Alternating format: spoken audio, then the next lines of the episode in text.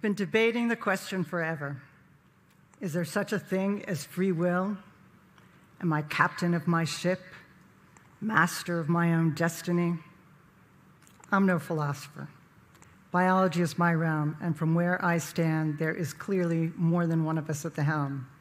I'm referring to the fact that half the cells in your body do not contain your own DNA. They belong to bacteria, protozoa, fungi, and other unicellular creatures. These tiny tenants, collectively known as our microbiota, are most abundant in the gut where they aid in digestion and carry out many other essential functions. Most amazing, they talk to your brain. They influence your mood, your energy level, your appetite, your memory, perhaps even your personality. I can say this with confidence owing to mice like this, which have no microbes. They've been dubbed bubble mice because they're raised in sterile facilities.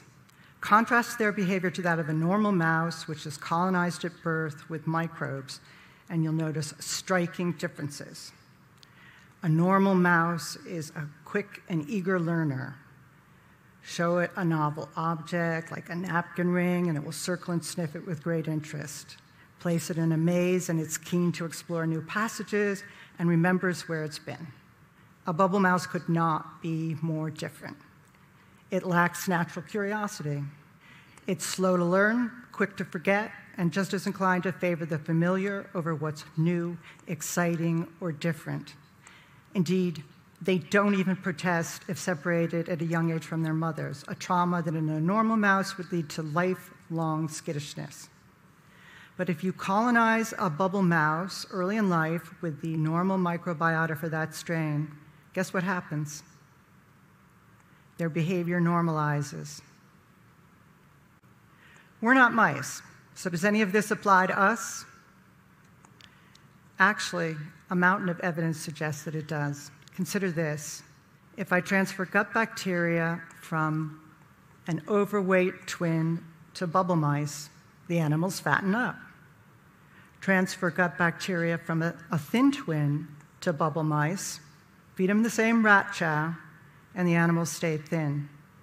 Similarly, if I transfer gut bacteria from a depressed person to a bubble mouse, the animal will display depressive like symptoms.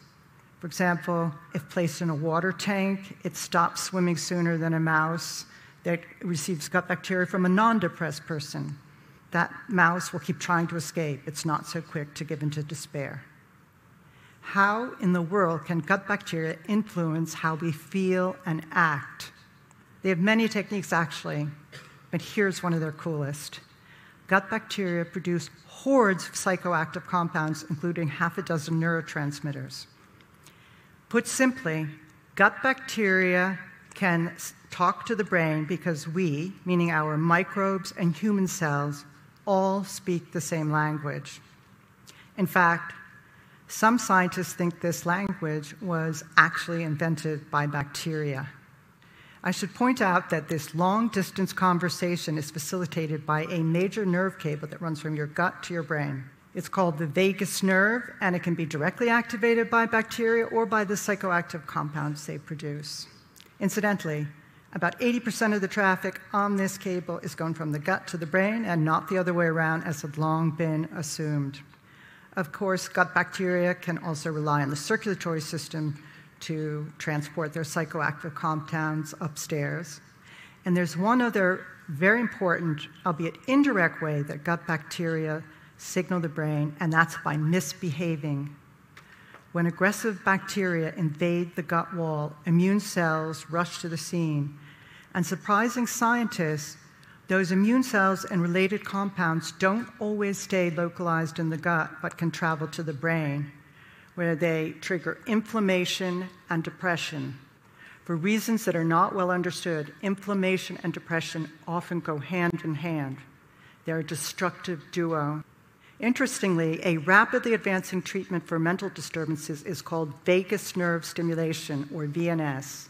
As its name suggests, it entails electrically stimulating the vagus nerve via an electrode implanted in the chest. Although this therapy evolved independently of microbiota research, some scientists think that the current may actually mimic the effects of gut bacteria on the nerve.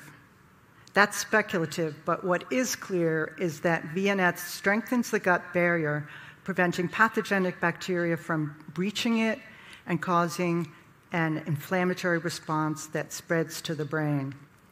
Encouragingly, the FDA has already approved VNS for the treatment of severe epilepsy and depression unresponsive to standard therapy. What's more, early clinical trials suggest the procedure may also benefit people suffering from ADHD, OCD, and PTSD. In parallel with these developments, microbiota researchers are attempting to treat mental disturbances by changing the composition of our gut bacteria, or alternatively, by boosting or blocking the action of the chemicals these organisms make. To that end, they're making exciting progress in pinpointing exactly which bacteria are good or bad actors in various neuropsychiatric conditions. People with autism spectrum disorder, for example, often have high amounts of a bacteria molecule in their blood. And in rodents, this molecule has been shown to raise anxiety and even alter brain connectivity. Axial Therapeutics, a company at the forefront of developing microbiota based treatments, is now conducting a clinical trial of a drug designed to prevent this destructive molecule from reaching the brain. The goal is to treat irritability in children with autism. Meanwhile, a bacterium found in yogurt called Lactobacillus reuteri has shown to promote social bonding in animal models of autism. Both good and bad bacteria have similarly been linked to amyotrophic lateral sclerosis, or ALS.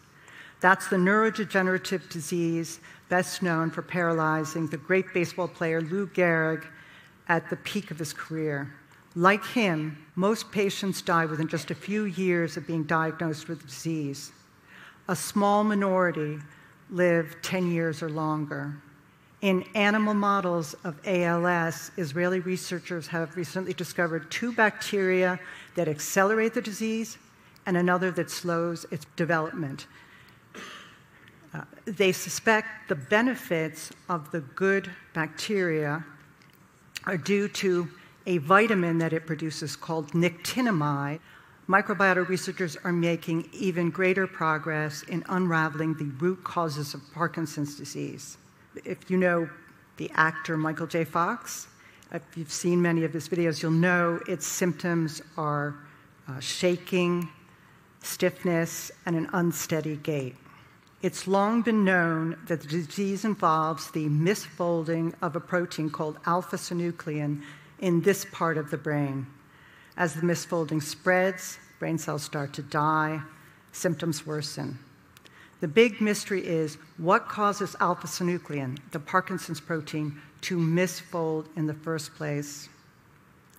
Several labs have recently converged on one likely culprit the guts of some people, their research suggests, harbor a strain of E. coli that churns out a misfolded compound very similar to the Parkinson's protein.